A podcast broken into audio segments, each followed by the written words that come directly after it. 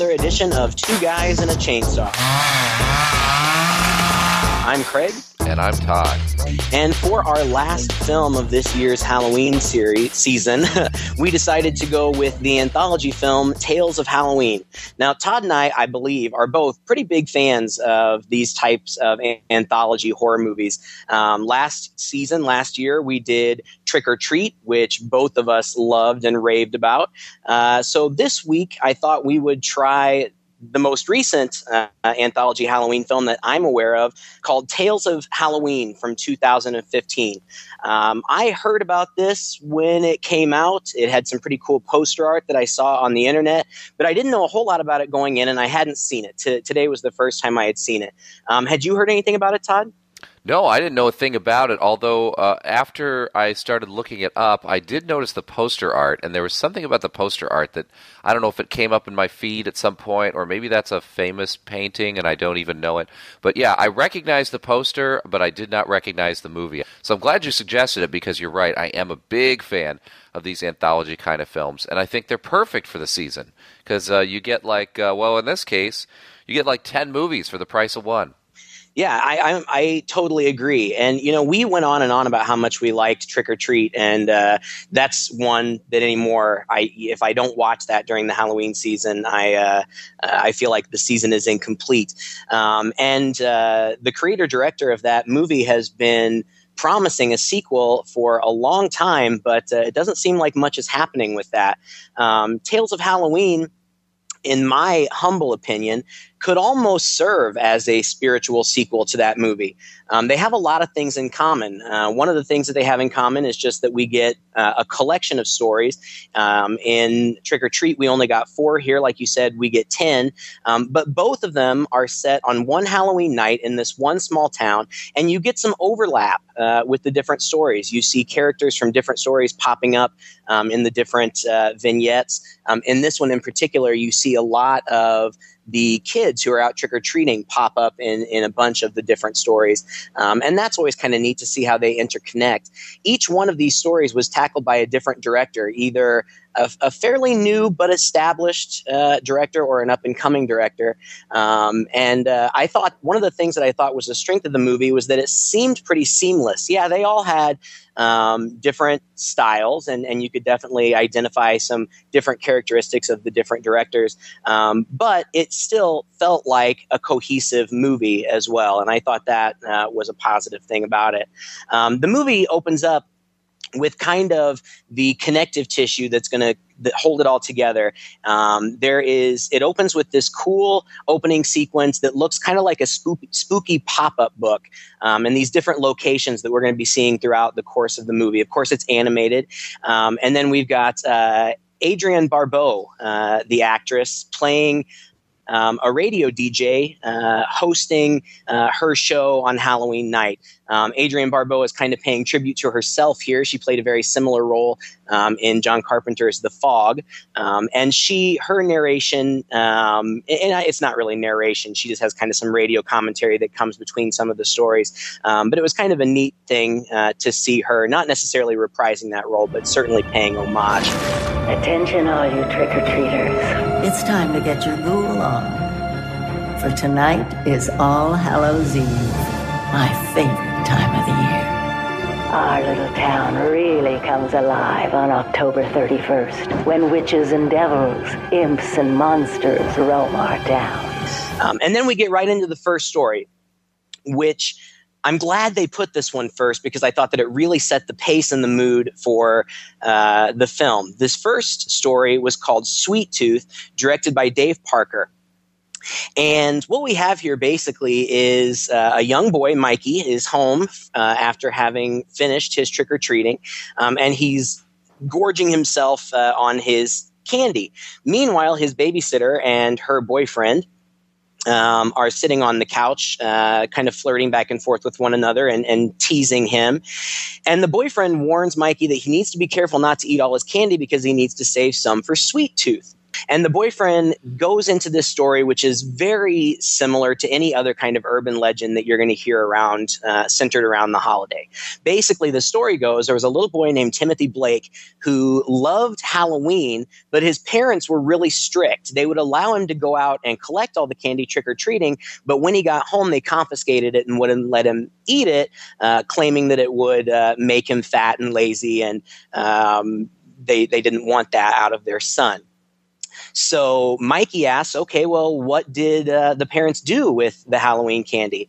And then we cut back to the story and we see little Timmy um, coming down the stairs, and his parents are sitting on the couch eating all of his uh, candy and not only eating it but kind of playing this seductive game with one another where they're um, eating the candy out of one another's mouths. It's all very sensuous and something that a little kid definitely wouldn't want to see. Um, well, the story goes, the story goes um, that this uh, event kind of uh, broke little Timmy, I guess, and he went and got a meat cleaver and uh, hacked his parents up uh, and ate all of the candy that they hadn't eaten. But when um, he was done with that, uh, he still wasn't satisfied. Little Mikey, listening to the story, says, Well, but all the candy was gone. And the boyfriend telling the story says, No, it wasn't. Timmy ate all the candy he could find inside his parents. But. What? He wanted more. Now, every Halloween, every single Halloween since, his evil spirit comes back, trick or treating. If you don't share your candy with him, he will come and take it. All of it. Even the candy you've already eaten. Of course, this freaks little Mikey out, and he runs up to his room. Um, and out of fear, puts a candy bar down in front of his door. Um, and the candy bar is a Carpenter bar, obvious nod to John Carpenter here. Uh, and then we cut back down to the babysitter and uh, the boyfriend. And the babysitter kind of gives the boyfriend a little bit of gruff, saying, you know, maybe you went a little too far, you scared him. Um, and the boyfriend says, ah, nah, it's a rite of passage. We all heard that story when we were kids. And they tease one another and they start eating um, little Mikey's Halloween candy. Mikey hears something outside of his room, and when he looks out the window, he hears a ghostly trick or treat. Um, and so he knows something's going on. Meanwhile, downstairs, the boyfriend and the uh, babysitter are lamenting the fact that they have eaten all the the candy and now they're feeling sick. The girlfriend goes to get them something to drink, and that is when Sweet Tooth arrives. And we've got the we don't get a much look at him, but what we get is pretty nightmarish. Um, and he takes his hand, reaches down into the boyfriend's gullet, and starts ripping out his uh, insides when the babysitter comes back in, she finds the boyfriend dead. She screams and starts to run towards uh, Mikey's room, um, but we see Sweet Tooth follow her as well, um, and then we assume that she has got met her demise. Mikey is hiding under his bed. He hears something outside of his door. The door slowly opens, and in comes this monstrous hand but it just grabs the candy bar. Um, apparently, that was enough of a sacrifice and so uh, Sweet Tooth presumably leaves him alone. A few minutes later, the boy's parents come home, but they walk into the living room to find little Mikey standing in front of the boyfriend or the boyfriend and the babysitter eviscerated. And all he says is, They ate all of my candy. Uh, and so it's a nice little cap there where it seems like everybody's going to assume that this kid was the one who actually did all of this. Um, and th- the whole thing uh, plays out really dark and, and pretty frightening, good effects. Uh, and I thought it was just an excellent way to start this out. What did you think of this one? Yeah, I think anytime, you know, with an anthology series like this, you want to start and end with some of your strongest stories. And this probably is one of the stronger stories, in my opinion. I, I have to be honest, I don't think that any of the stories are really, really wonderful. Uh, but as you said earlier, as far as consistency goes, they're all pretty good. And so, Av, this is maybe the goodest, one of the goodest of the group, I would say. And and it's you know it's it's it's like most of the stories where they're more based on urban legends. Um, this is obviously not. I think this is a pretty original kind of legend, but it is. Uh, it does fall into that category of urban legend, and that's how I felt the whole film went. Was it took these really really short, very small stories, but uh, the stories definitely have that urban legend kind of feel to them. So yeah, I, I, thought it was pretty solid, and you're right. The gore effects were good. Um, it was pretty spooky, and it definitely set the tone for the rest of the movie. Yeah, I thought it was pretty scary too. You know, what you just said, the fact that some of these seem like semi typical urban legends, that's a lot of the criticism that I read online. Um, this, the whole movie has a, I think like a 74, 75%, uh, or no, 79% fresh rating on Rotten Tomatoes, which I agree with. I think it's pretty solid. But if you go through and read message boards, people are pretty critical of it, and I didn't really understand why because I thought um, that it was fun. I, I, agree with you that this one was one of my favorites, but the next one um, I thought was just so much fun. I'll let you tell them about uh, number two. Yeah, the next one was pretty interesting. I, uh, it's you know actually uh, it's called the night billy raised hell and it's really about a young boy who's out trick or treating with what must be his sister and her boyfriend. Billy, I'm an idiot. I totally forgot to ask. Did your mother dress up this year? What? Is your mother in a slutty costume like your sister? Hey. What? You remember your mom brought you to school in that Catwoman outfit one year. We still talk about it. and uh, they are encouraging him to egg this old man's house because he never gives out candy and he's really stingy. And they claim it's a Halloween tradition to egg this guy's house. He's really a, a nice kid, so he's reluctant to do it but uh, they convince him anyway. He goes up to the steps. You know, you're supposed to do this from far away. they should right? least, they should have at least told him that. Uh, but he goes right up to the steps like he's just going to smash it against the window or something. And the door opens and this man uh, pops out and grabs the kid and takes him inside. And the man looks like. Um, I don't know, he's kind of has a somewhat bony looking face. And instantly, for me anyway, gave off this Jim Carrey type vibe. You are going to learn what a real Halloween prank is. By the way, Billy, is your mother dressing up again this year? Hmm. Um, later, I was really surprised to hear that this role was played by Barry Bostwick, who is Brad uh-huh. from Rocky Horror. And, you know, everybody in this movie, I don't know if there's a single actor in this movie who has not been in some horror film somewhere along uh-huh. the line, if not really well known for it that was another really interesting touch. I think um, if you wanted to play like Seven Degrees of Kevin Bacon, like this is the movie that you need that's going to connect all of these all of the horror films that you know. Uh, and a bunch that you don't know. yeah, yeah. A- anyway, he pulls the kid in, and uh, and he's really playing with him. And again, like I said, he just has kind of a Jim Carrey esque type vibe to it. And he says, "You want to do a prank? I'll show you a prank." And so they go out, uh, him with this masked kid, and run around and do all kinds of mayhem. And it's it's not innocent Halloween mayhem. It's the kind of right. Halloween mayhem that gets people injured or killed. Uh, yeah.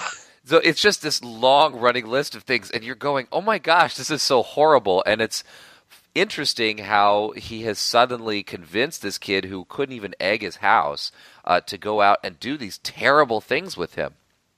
Well, you can see little horns on his on this guy's head, and you see them pretty early on, and so you figure this guy is a devil, or he's kind of a devilish trickster figure. And uh, when he comes, when they come back after this night of mayhem, which has made the news and everything, uh, they've even tagged a neighbor's garage with his name. so there's no way this kid is getting out of this. When he comes home, you see that it hasn't been the kid this whole time. The kid's actually been tied up to a chair, and this was one of the devil's minions who takes off his devil mask that the kid was wearing, uh, and uh, takes off the devil mask, and he looks like a devil himself underneath.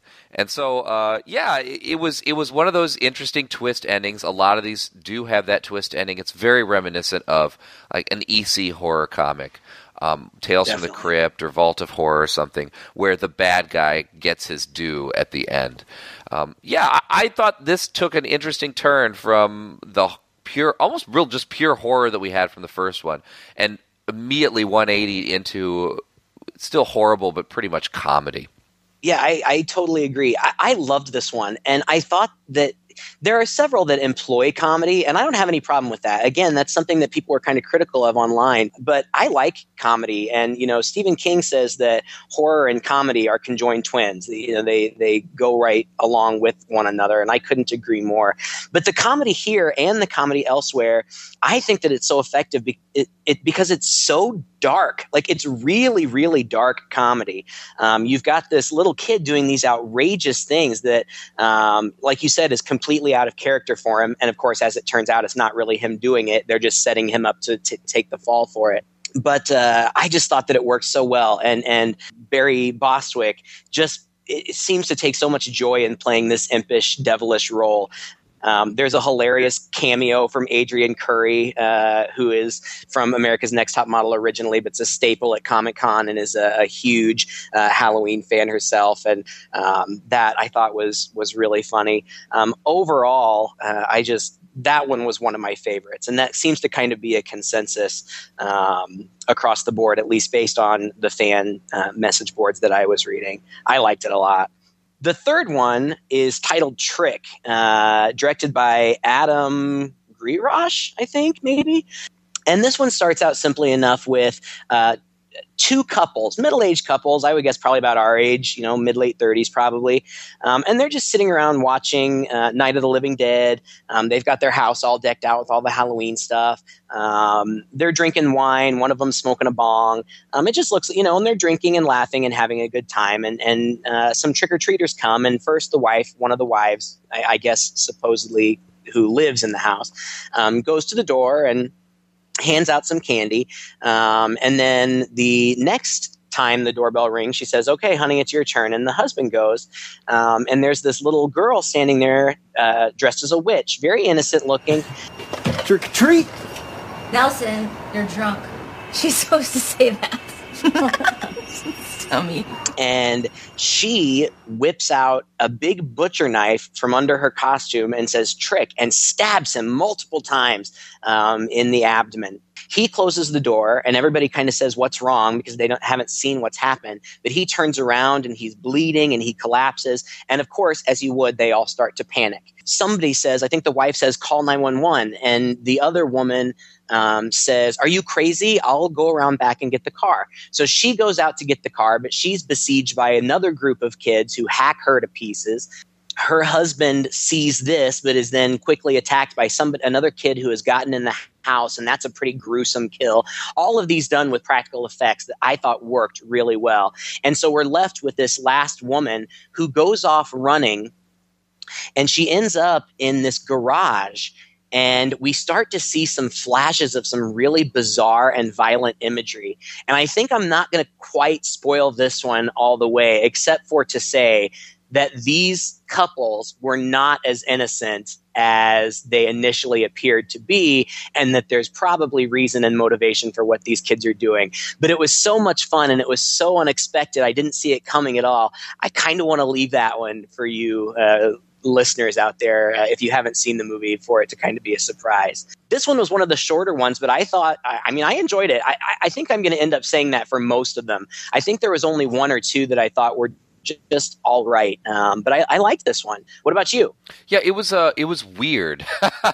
I thought it was kind of weird. Um, I not sure I completely got uh, the motivation there uh, that you're that, that we're not going to spoil for you uh, because well you can if you want to I was just trying to save well it. no no I think that's fine I think that's fine because it happens in flashes and things and I think what made it creepy for me was I was a little unsure and I think that's okay um, I'd rather be a little unsure. I-, I thought that of all the stories this one was maybe the most obtuse. I this one was maybe my least favorite actually just because it was rather simple and straightforward, except for that that bit where I wasn't quite sure what they had done, but I could see that it was horrible, and so it left that sort of lingering feeling in my head that uh, I thought kind of made up for the fact that otherwise it's just these kids killing the, these people. So yeah, yeah, I, I mean it wasn't my favorite of the group. Maybe I'd put it down at the very bottom.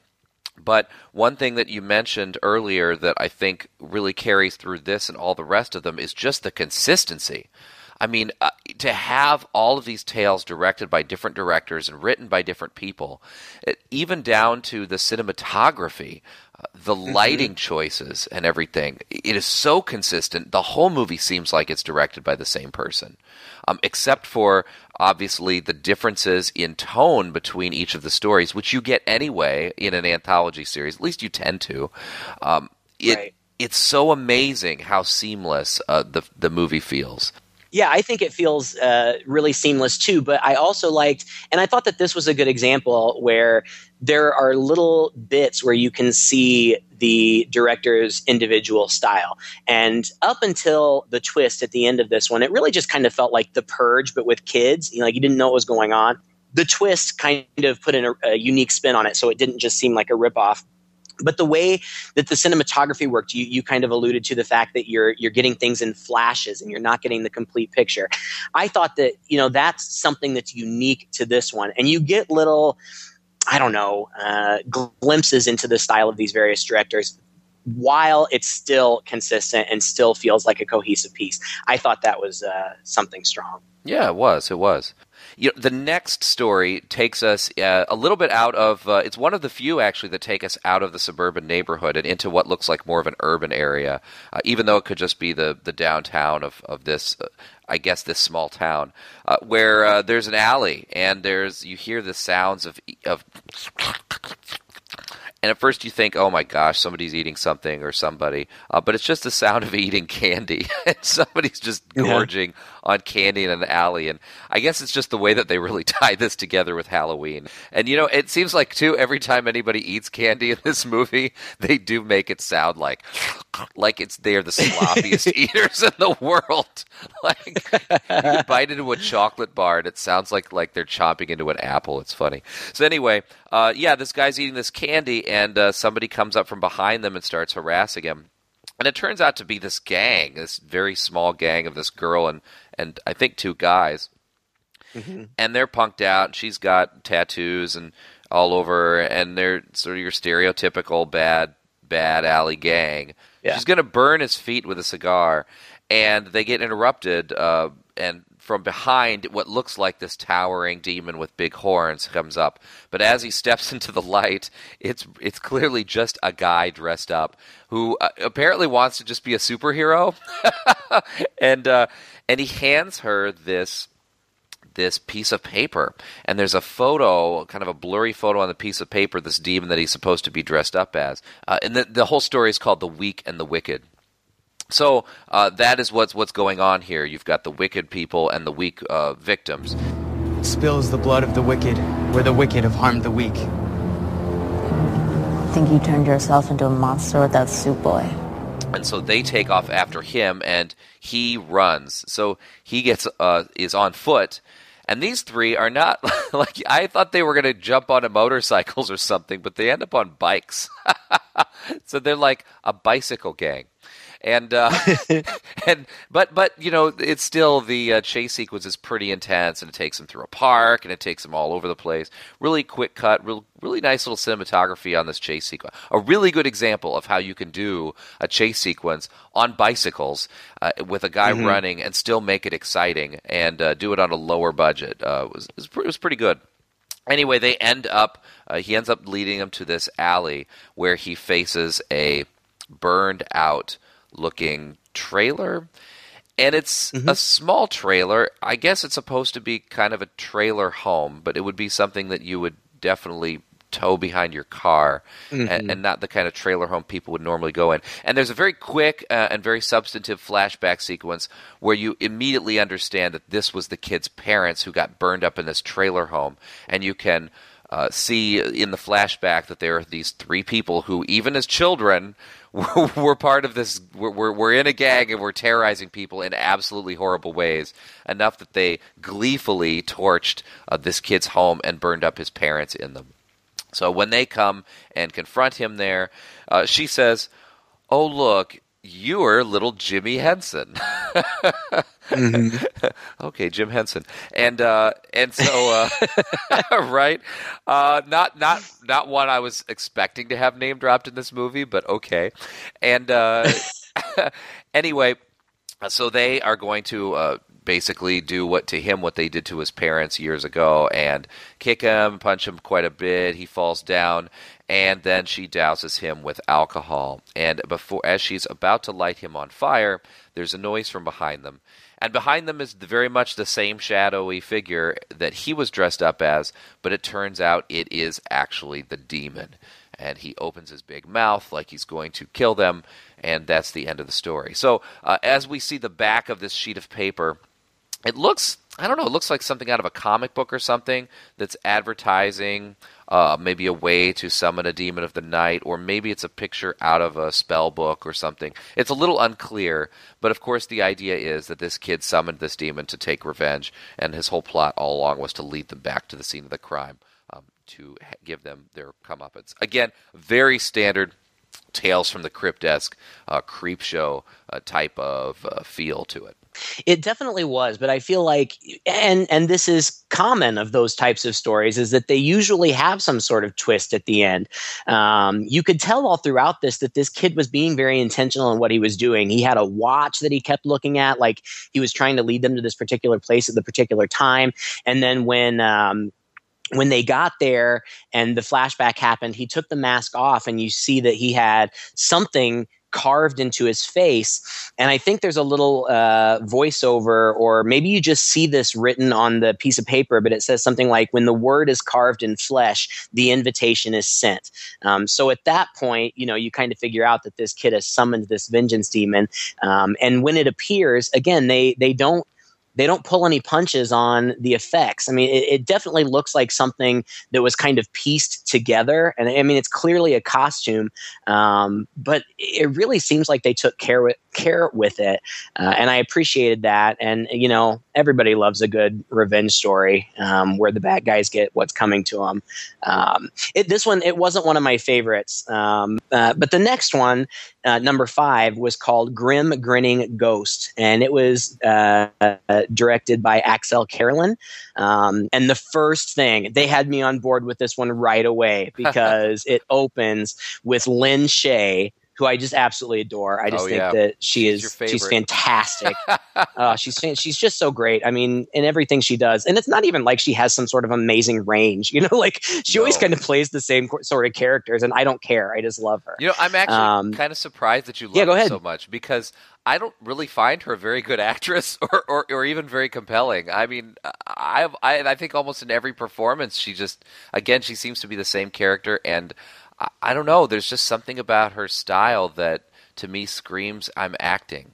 I don't know that, I, that, I, understand what no, I understand what you're saying exactly. There's just something about her presence. I think it's because she's got kind of an atypical look. She's small. She's not, you know, stereotypically movie star looking. She looks like a real woman. She's got an interesting voice. And you're right. Definitely. You're right. She does always kind of play the same role. But I don't care. Anytime she pops up, it's just I get a huge smile on my face. She's apparently hosting this uh, Halloween party for adults, and it seems pretty low key. But they're all sitting around and in costumes and they're telling ghost stories. And Lin Shaye tells this story about um, Mary Bailey, who was laughed at her whole life because she had a disfigured face. She comes back every Halloween to taunt the living and to laugh at them behind their backs. So, just a word of warning tonight. If you find yourself alone on the way back and you hear an evil cackle and footsteps behind you, I wouldn't turn around. Because if she finds you looking, when you least expect it, she's going to take your eyes. Then the party breaks up and everybody's going home. And uh, uh, Lin Shaye sends her daughter off. You know, it seems like they have a warm relationship and um, the daughter's driving home and there's a song playing on the radio that says you know something like just turn around now i'm always behind you you know it's very suggestive. It, it it almost feels I kind of thought that we were going to get into that territory of somebody in the back seat. That's what I was expecting. Um, but instead of that, somebody runs out in front of her car and she slams on the brakes, which causes some sort of mechanical malfunction. I don't know why, but the car breaks down. So she has to, and, and as she's looking under the hood to see if she can see what's wrong, when she closes the hood again, she closes it on her phone and breaks it. So she's stranded and just has to walk home. Um, as she's walking home, she's scared by a couple of things that she sees that just end up being, you know, decorations or, or cats or something like that. Um, but as she's headed down her street, she's kind of walking down the middle of the street, um, and behind her is the mist and the uh, uh, the street lights illuminating the mist, and she hears uh, some laughter behind her, and, and, she's spooked, and she tells herself not to turn around, and we can see behind her a figure emerging out of the mist, and it gets closer and closer to her as she gets home, and the tension is building, and of course, you know, she drops her keys trying to get into the house. Um, she finally gets the door open and um, at the very last minute before she steps in, she looks back, but she sees nobody there. So she starts to get ready. Her dog gives her another jump scare, but then she just sits down to watch some scary movies at the end of the night. And um, her dog, who is sitting next to her on the couch, gets spooked and runs into the other room. And she looks after him. And when she looks back and when she sits back in her chair, we see a ghostly woman gross looking figure sitting next to her on the couch and it cuts to black and there's a scream I thought this one was okay for what it was. Again, it was uh, one of the shorter ones, and um, it, uh, it, it did play out very much like your standard urban legend. Um, but I don't know. I just don't have a problem with that. You know, I, I it was it was spooky. It was fun. I, I'm not looking for I don't know. I'm not looking for great depth in this type of movie. You know, they've got 10 minutes approximately, each of them, um, to set up a story, you know, establish some characters and give us some fun and some scares. Um, and I thought that they all did that, some, you know, with greater success than others. And I feel like this one was perhaps maybe not one of the most successful ones, um, but, but fine nonetheless. I, I didn't really have a problem with it. What did you think? I'm with you on the whole. I, I don't see it as a criticism that this, that this movie is based on urban urban legends, and that most of them at least have that feel, if not are outright. Like this one is outright an urban legend. I've heard it a dozen times before in different forms, and in fact, uh, this kind of story exists across multiple cultures. A lot of cultures have a ghost story where there's a ghost behind you or some spirit behind you, but you can't look at it, and if you do look at it, something terrible is going to happen. But again, I don't have a problem with it either. I mean, that is the spirit of these kind of stories. It's the spirit of this kind of movie, I think. And so, no, it doesn't bother me in the slightest that they're urban legendy. Uh, it, they just need to, again, have their own little spin on them. And maybe you're right. It, this one is a little weaker in that it, it plays it pretty straightforward and doesn't put too big of a spin on it. But I thought it was actually one of the freakiest ones because uh, the the appearance of the witch is just very skillfully done, and she, and she just flashes there for just a couple seconds before mm-hmm. Black comes in, and I, I, don't know, it really creeped me out. Uh, the whole idea would creep anyone out too, and of course, the witch is Barbara Crampton, uh, which I, you know, I didn't recognize, of course, but I looked up later. And Barbara Crampton, we've talked about her before. She was in We're Still Here and goes all the way back to Chopping Mall, and it's like I've said ah. before all roads seem to lead back to Chopping Mall for us. Yeah, so, it's so funny. I didn't know that. yeah, it's nuts. Again, uh, like I said, if you go through, anyone who's interested could probably spend two hours going through the IMDb credits because there are a ton of them. Because there are a ton of characters yeah. in this movie, but every single one of them, it's like they they put out this APB that says we're gonna get this, we're gonna do this movie, and uh, anybody who's anybody who's ever been involved in a horror film uh, is welcome to come on board. And everyone just jumped in and said, "Yeah, let's do it." Uh, that in itself is a pretty amazing, um, amazing uh, accomplishment, I think. And uh, Axelle Carolyn, who you know. or, or Excel, I don't know how you how you pronounce. I it. don't know. Um, who directed this one? Uh, seems to have put the whole movie together. She wrote quite a few of them, and uh, is pretty much credited, I think, with uh, with kind of being the brains behind this film. And I'd never heard of her before. Um, I neither and I got online and I looked, and she has a few other credits to her name, but uh, she looks like my soulmate because uh, it looks like she was born exactly one year later than I was. So I feel like we must have some connection there. Oh, she was also born in in Belgium, which is where I was born. So there's something going on. Really? Yeah, something going on between me and this Axelle Carolyn. I'm very That's funny. well, that leads us up to number six, which is the one that I can't say necessarily that I didn't like it, but I don't. I just didn't know really what to think of this one. Mm. So I'll let you. I'll let you lay it out there, and then we can talk about it. Oh wow! You know what? This was my favorite of the bunch. No kidding. Maybe this is the only one that breaks that rule of consistency. Now that uh-huh. I think about it, because it's very. It's not straightforward at all. Uh, and it's a little strange. Uh, and I'm I'm really not even going to talk too much about it. I'm just going to say that uh, Jack and Bobby's house. First of all, you get subtitles Jack and Bobby's house last year at Halloween. This is the first movie that actually starts out with a flashback and bothers to tell us in uh-huh. subtitles um, that it was last Halloween. And it's basically this couple, this kind of mousy guy, uh, and quiet, mousy, quiet guy, and this woman who is just wailing out the window at the trick or treaters. Oh, look at all those children out there. It's not fair. I know, honey. But look. Trick or treat. What are you doing, Jack? I don't know, I thought... Dressing our dog up like Rapunzel? Would make me forget that we don't have a child? Gretel. What? She's supposed to be Gretel. You know? Like Hansel and Gretel? She, she lunges out at him at the end of this little bit, and her nails are long, and she's got these long arms, and it just really takes you off guard and you think, okay, something is definitely not right with this woman, or is this just a stylized representation of her, maybe from his dream or his memory or something? It it definitely starts to enter into kind of dreamy territory. Flashback to the current day and they are handing out candy to trick or treaters. And uh, there's an oven that that kind of pops in as imagery. She's oh she's making cookies that are shaped like kids. It's all meant to evoke without actually saying and without flat out copying a kind of Hansel and Gretel story. Maybe that's as far mm-hmm. as I'm mm-hmm. going to go.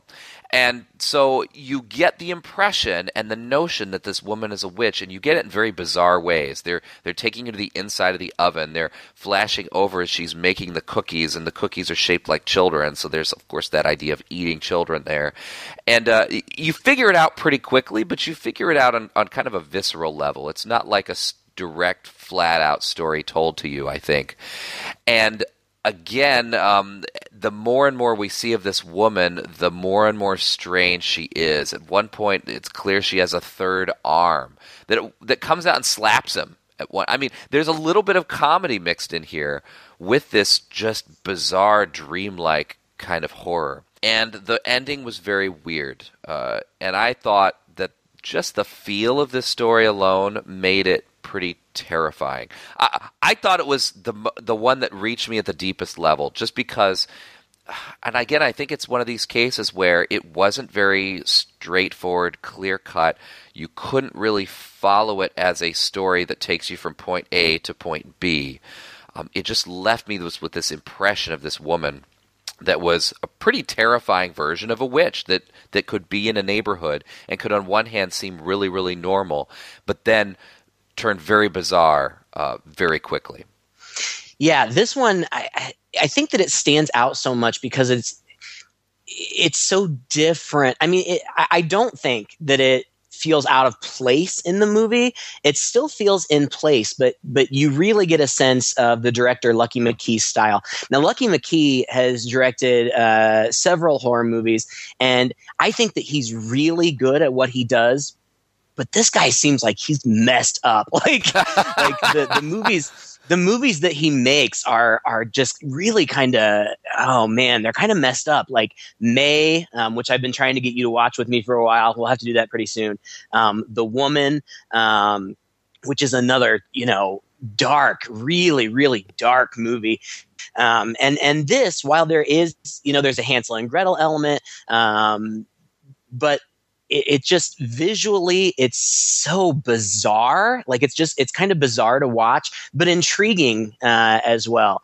Um, i think that i was just kind of left not knowing what to think of that one and i, I don't think that's a bad thing. Um, it definitely stood out uh, uh, from the others and and um, maybe that's maybe that's a compliment i guess. Yeah and again it, it's a little ambiguous because um, the idea I think is that he's he kind of the husband finally I guess is going to try to put a stop to her, but I'm not sure he's successful. Uh, it really just leaves you hanging there, and maybe it also goes against the grain with the others in that it's it the, the most of these kind of stories the, that are in the EC horror vein, the bad person gets what's coming to them, and in this case, it it doesn't really necessarily happen. Um, which is right. fine. But yeah, it is a little. It, it's inconsistent in so many ways from the rest of, of the story. And you know, one of the parents in this in this uh, in this bit was Angela from Sleepaway Camp. Oh, really? I didn't. Gosh, yeah, I'm glad I, you clearly did more research than I did. I'm, I'm only touching on a few of them. It's just nuts. I mean, Angela from Sleepaway Camp. I always kind of wonder what happened to her. Eh, she's been doing stuff. That's funny. All right, well, that leads us to number seven, which is This Means War. And I actually really liked this one, but it's really easy to describe. All this is about is about a battle between neighbors for who can have the best Halloween display. You've got an older guy on one side who sets up a more traditional display. Great, excellent front yard display. Um, and then on the other side, you've got this younger Hispanic couple um, who seems to maybe be a little bit more rough, a little bit more edgy, um, and and they hire uh, professionals to come in and dress up their yard. And their yard is um, still conventional as far as Halloween, but it's more modern. Um, and the on Halloween night, you know, they're they're both trying to do their displays, but um, the the younger couple have loud music going, and and they get into a scuffle. And that's all I want to say about it. I, I read how this one could really kind of be seen as that um, conflict between different eras of horror. Whereas you've got like the old school um, films with the classic monsters like Frankenstein and the Wolfman and all, and you know, like spooky graveyards and skeletons and that type of thing. And then you've got, on the other hand, the more modern elements of like dismembered bodies and gore and, and those types of effects. Um, and I'm the kind of horror fan who uh, enjoys both uh, of, of those types. Um, but you will find horror fans that that fall uh, wholeheartedly on one side or the other. And I kind of liked that metaphor of the conflict between the two. Um, and it played out really simply and really quick. Um, and it was just it, it was a fun one. I liked this one.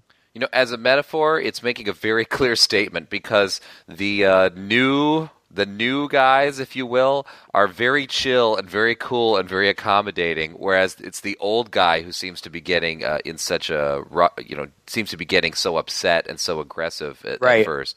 So uh, yeah, it, it, that's cl- I mean the metaphor is clear. It's pretty night and day, and uh, it's interesting that the side that they that they decided to take. Again, I'm like you. I like both of them. This one uh, I thought was had so much potential um, for being uh, more than it ended up being. Uh, that's all I'll say about it. I thought it could have gone in some really cool directions. I thought the concept was really interesting.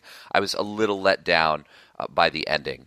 But it did have one of my absolute favorite lines from the whole film, which is when the the the punk guy or whatever goes over to the old man's house. Do you know what would perk up this candy ass display? Some mother blood. and he's got a bucket and he just tosses blood all over everything. I'm sorry, that made me smile. But anyway, yeah, no, it was good. It you was liked good. the ending. I and I think that where you think that there was a lot more potential, I actually appreciated how simple they kept it. Um, it was it was I don't know. I feel like if if they had and I don't know. I'm sure you've got ideas as to where they could have gone with it. I think that um, it was nice in its simplicity, and and um, I, I, actually kind of appreciated that they didn't try to draw it out into more. Um, but uh, enjoyable nonetheless. Um, this next one, oh god, I'm so glad that you're talking about this one because I I so badly want to know what you thought of this one. Oh, this is the one you didn't like too much. I'll bet. Is that right? no, I'm not going to say that. Oh, okay, okay, all right. This one is so nuts. This is the craziest one. I mean, uh, uh, it just goes all over the place. Um, there's a girl being chased by a guy. Um, it's a de- very definite Texas Chainsaw Massacre thing. You get some flashbacks into previous victims, and and it, and and then when he finally corners her, Wolf Creek style, in a in a big uh, uh, kind of his his shed, if you will. And it, and you know this is maybe one I'm not sure. I guess it took it was supposed to take place in this town, uh, but it was kind of all over the map in that they're coming out of the woods, but there's a shed, and so it, it must be a fairly secluded place. Uh, and uh, anyway, he corners her in there, and uh, she knocks off his mask, and he's he's got a he's totally deformed. I mean, he's one of these. Like I said, it's very Texas Chainsaw Massacre. He's a completely deformed kind of brute, if you will, probably inbred, and uh, chases her back outside. And suddenly, a big light shines down on him, and it's a UFO that is overhead. So now we're getting into sci-fi territory, which is totally appropriate for Halloween.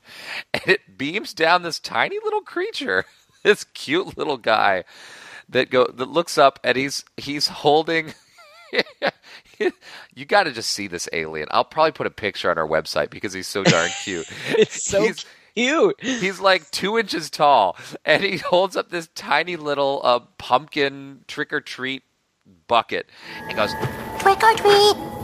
Uh, no. Uh, Trick or treat. I, I, I, I, I, Trick or treat. I got you.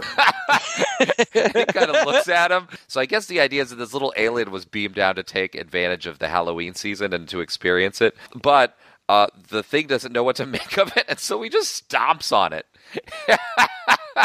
and just p- smashes it into goo. And this goo then possesses the girl. And then again, it like it just borrows from so much. Now we've got what I thought was immediately Evil Dead. Um, this Mhm. girl looks like Ash from Evil Dead 2 when he gets possessed and then depossessed and then possessed again, um, with her glowing eyes and with the kind of a skeletal looking face that, that comes through the flesh. And so she starts chasing after him. And what we get is this, this giant battle sequence between the two that is hilariously comical because. Uh, they end up just lopping limbs off of each other until they're both reduced to nothing. Uh, but of course, the the little Martian can uh, can leave the body again and go back up into the spaceship afterwards. What a goofball type deal that was really just nothing more than an excuse to see two big two creatures battle it out and just um, incredibly over the top gore. Um, it was it was funny, I, you know, it was supposed to be funny. I didn't feel all right. So it was original in the sense that I'd never seen anything quite like it, but was it really an original idea? I don't know. It seemed like like something maybe a 13 year old would have come up with. Wouldn't it be cool if this and uh, put it together with a big budget and made it happen? Uh, I, it was goofball. I, I thought as uh, you know, with with these anthology story uh, story movies, you do want a bit of variety. You want to bounce between something horrific and something a little comical. At least I do. I like to see that kind of variety. This was maybe the most goofball, straight out comedy of all of them, but again, keeps that horror vibe because uh, of the subject matter. I absolutely loved this one. it was it was Ding Dong, the one that was your favorite, that was the one that I was skeptical about. This one I absolutely loved, and I it, it, we haven't even said it was called Friday the Thirty First, directed by Mike Mendez, and and and you kept saying it's like Texas Chainsaw Massacre. No, it's not. It's exactly Friday the Thirteenth. I mean, the guy looks exactly like Jason Voorhees. He's not wearing a, ha- a hockey mask, Yes. but it's a mask. It's a wooden mask that looks just like a hockey mask. You're right. Um, and the first part, the first part is classic Friday the 13th, where he's just chasing down this big boobed girl, um, and he finally gets her in the lair. And in the lair, there's um, what clearly looks like Mrs. Voorhees' head on on one of the tables, um, and you're and other victims and stuff in there. And then um, when the the little alien thing, I just thought was absolutely freaking ad- adorable and so funny in the context of this and then when the little alien possessed the the girl it went totally um, evil dead. Uh, i mean she looked she couldn't have looked more like a deadite. And so it was let's have jason fight a deadite. Uh, and and they went at it. And if, if you look closely um, the necronomicon is on one of the shelves in his uh, lair. Um, i just thought this one was freaking hilarious and i was laughing out loud the whole time. The look on not jason's face when confronted with this little alien like he's just so, so confused. Um, and then when the, the, the when the possessed thing starts chasing him like he squeals like a little girl and runs away. Um, and fi- and you have this total reversal where first it was him chasing the girl now it's the girl chasing him. Oh my god i just thought it was uh, I, I, was just gut laughing uh, at this one. Absolutely loved it. Um, and I agree with you 100%. I want to see some variety. I want to see some more straightforward, hard hitting horror ones. I want to see a little bit of comedy um, where it's appropriate. And I, I just thought this. Uh, I, I loved it. Absolutely yeah, you, loved it. You noticed a lot more details in this one than I did. Definitely. oh gosh, I, I, think it's just because I was enjoying it so much, and we've talked about this before. I enjoy that franchise more than you do. Yes. Um, so maybe that's why uh, I had an affinity for this one. Well, but, you know, I, I uh, just felt like at the beginning, uh, uh he was unclear to kind of see him. You're absolutely right, and I even thought that about halfway through. I was like, oh yeah, he's also like Jason. But you know, chasing him through the woods into kind of a lair. To me, it, the lair itself reminded me a lot because there were like bones everywhere, and it was it was very industrial looking. It reminded me a lot of the house uh, in um, in uh, Texas Chainsaw Massacre. Oh yeah, uh, yeah, you know, with with that, it evoked a little bit of that imagery. But you're absolutely right; it's a total carbon. Now that I think about it, now that you describe it, um, it's definitely Jason versus the Deadites. Um, but man, oh god, all I just over the uh, place. and and what a funny concept that is. So funny. Uh, I, I don't know. all you know, to moving me, Craig, along, we're we're getting what? to me, it's too easy. You know what I mean? It's like too. That's that's what I'm saying. Like, all right, you know, what if we put Jason up against a Deadite and and then we'll make that one of the stories. Like, uh, I, you know, without the without the little Martian in there, which totally throws it into crazy, bizarre territory. You know, they could be sued for copyright infringement. oh yeah, oh yeah, yeah. Yeah, definitely. Now I get what you're saying with it's too easy. I guess for me, it, it works as fan service. Um, you know, I want to see that. I, that's and you're right. It's the 13 year old boy in me, you know, who loved those movies and would love to see that kind of crossover. And I don't think that it would work in any sort of reality if we were talking about a feature film, but in this short where they can just kind of have fun with it. Um, I don't know. I thought it worked. I get your criticism. I understand what you're saying. I just I totally disagree. I I loved it. I loved it. Um, the next one I liked too. It was it was funny and, and cute. Um, it was called uh, "The Ransom of Rusty Rex." Um, directed by Ryan Schifrin. Um, and what happens here is these two guys who usually uh, are bank robbers have decided that they're going to kidnap this kid on Halloween night, um, which makes perfect sense if you're a kidnapper. Um, parents are sending their kids out by themselves, or at least some are. Um, and this guy, I guess, is the big rich guy in town. They're going to kidnap his son and demand a ransom. Um, so they do. the The little kid is dressed up as a devil. I think, or no, he's not. He's some other kind of costume. He's he's just got like some kind of paper mask on. Um, but they kidnap him. They take him to this little warehouse, and they call his dad. You listen to me very carefully, Mr. Rex. We have your son. If you ever want to see him alive again, you're going to do exactly as I say. You have Rusty? That's right. For five million Benjamins, you get your precious Rusty back. You've made a terrible mistake. You're in no position to make threats, Mr. X. You poor bastard. You have no idea what you've done. No, I think I have. Hello. Uh, what the f- did he just hang up with me? He calls him back and he's like, uh, well, he's your problem now. And meanwhile, I think they either take them the kid has been tied up on a, a chair um, but after one of these phone calls they look over and he is busted out of the chair. And when they locate him he's taken off his mask and he's this little demon um, this like rat looking goblin or or something. Um, and and i'm pretty sure that this character is played by Ben Woolf. And i think that um, he also played the night billy raised hell. I think that he played the little demon billy too. Um, Ben Woolf is this little person um, who uh, I think got his first um, break in American Horror Story. In the first season of American Horror Story, he played the Infantata, which is one of the scariest uh, uh, parts of that season. And then he was also in Freak Show. Um, sadly, um, he was killed in an auto accident. Um, he was hit by a car and killed. Um, and it's too bad because he was really kind of making a name for himself in the industry. And, and the movie is, is um, dedicated to his memory at the end. Um, but basically, what happens is they call the dad and say, uh, You have to take him back. And the dad says, Heck no. He showed up at our house 10 years ago trick or treating, and he stayed with us ever since. We couldn't get rid of him. He's your problem now. So they take the kid and try to drop him off uh, at the front door. Um, I, I, think they even well, and then that doesn't work. He shows back up. They tie him up in in chains and throw him into a swamp, um, and then they they get the heck out of Dodge and they stop at this gas station and one of them goes in for food and when he comes back out the other guy is missing and he looks in the back seat and there's the little demon kid eating uh, the other guy. Um, and, and, that's just kind of where it ends. Uh, I just thought this one was such a clever, funny premise. And this one was unlike anything that I had seen before. Um, and uh, just, you know, this little demon, he's definitely scary, but there was also almost something a little bit cute and funny about him, too. Yeah. Um, and again, it was just one of those things like those comics that you talked about where the bad guys end up somehow ironically getting what they have coming to them. And and I thought I really liked this one. Yeah, it was pitch perfect in that. It was like a Ruthless People turned into a horror movie.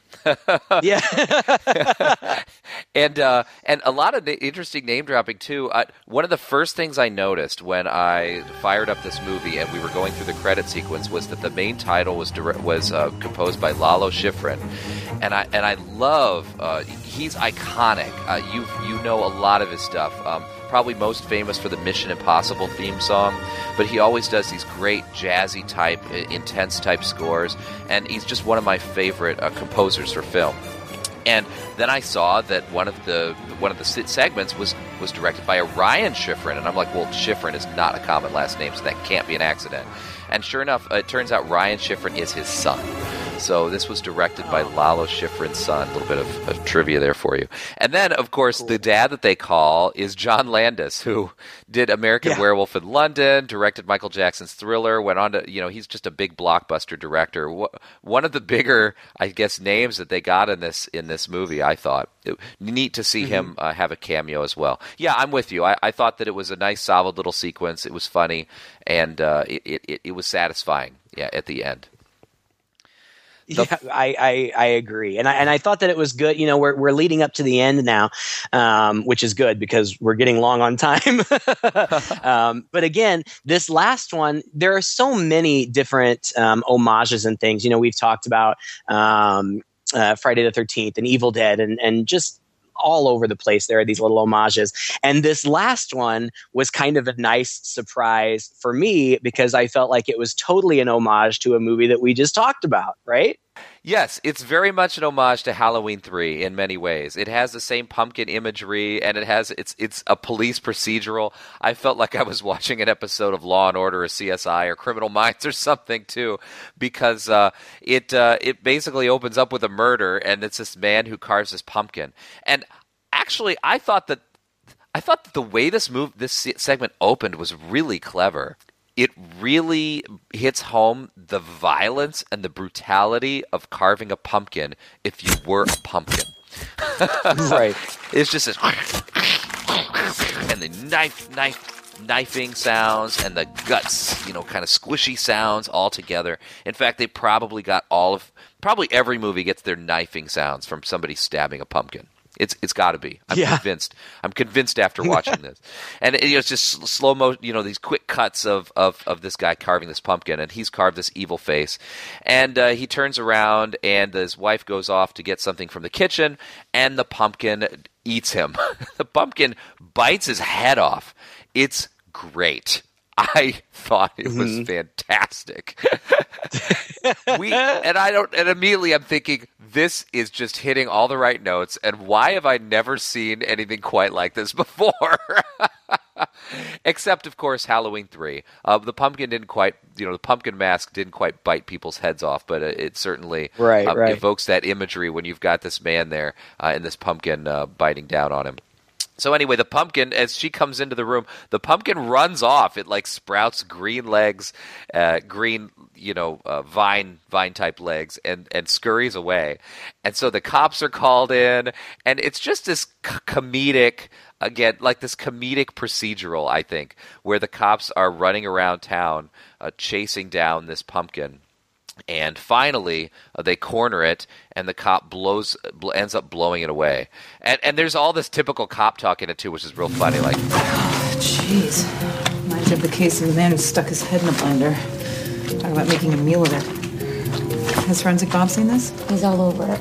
and uh, when he picks up uh, a piece of the pumpkin he notices where the pumpkin was made and it's a super pumpkin 100% organic kind of like the dole sticker that you'd find on a banana and so they track uh, it down to a company and and of course it's it's this company that's still's got some scientist working in there late late at night who can answer the door anyway, uh, they let him. He lets them in, and it's it's a professor or whatever, and the professor is played by Joe Dante, who is another big Yeah. name actor. You know, from Gremlins, from director, oh my gosh, right. yeah, director, yes, from so many movies. And he leads them in, and essentially it has this uh, this this shock ending for this one is that they look in and this warehouse is absolutely filled with all of these pumpkins. So we, we you know this won't be the end of the pumpkins terrorizing people. Thanks- Right. Thanks to the genetically modified stuff of this company. So yeah, it's got uh, it's got more of that corporate uh, corporate horror feel to it. Well, and did you catch the name of the company? Oh gosh, was that a reference? What was it? it was Clover Corp. No way. yeah, You're Clo- right. Clover Corporation. Oh man, I was it was so late when I watched this film. Yeah. so yeah, so it wasn't Silver Shamrock exactly, but definitely a shout out to you know this uh, corporation that's developing these evil Halloween themed things. Um, and and you know I we had just watched Halloween three last week, and that was the first time I had ever seen it. Had I seen this last week before we watched that, it would have totally gone over my head. But having just seen it, um, I, I I just thought it was so funny and clever.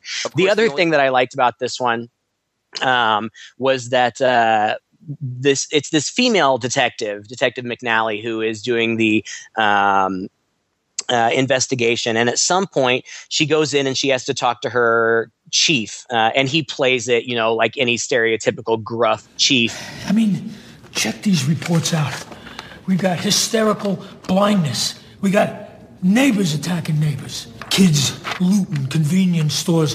There's even a report of a UFO. And so it, it kind of ties all the stories together um, in a really clever way there at the end. And uh, I I appreciated that. I appreciated that effort to remind us at the end that all of this is set in the same place. Um, but I really thought that they did a good job of, of doing that throughout. Like I said different characters and actors who appear in one uh, segment you'll find them in the background of other segments. And um, a lot of the little kids the uh, trick-or-treating kids um, recur in several of the uh, segments and uh, I liked that. I liked it about Trick or Treat. I liked it about this. Um, do I like this movie as well as Trick or Treat? No, I don't. But if a- and the two are, are as far as I know, are not tied to one another directly in any way. Um, but they're so similar that it's hard not to draw connections.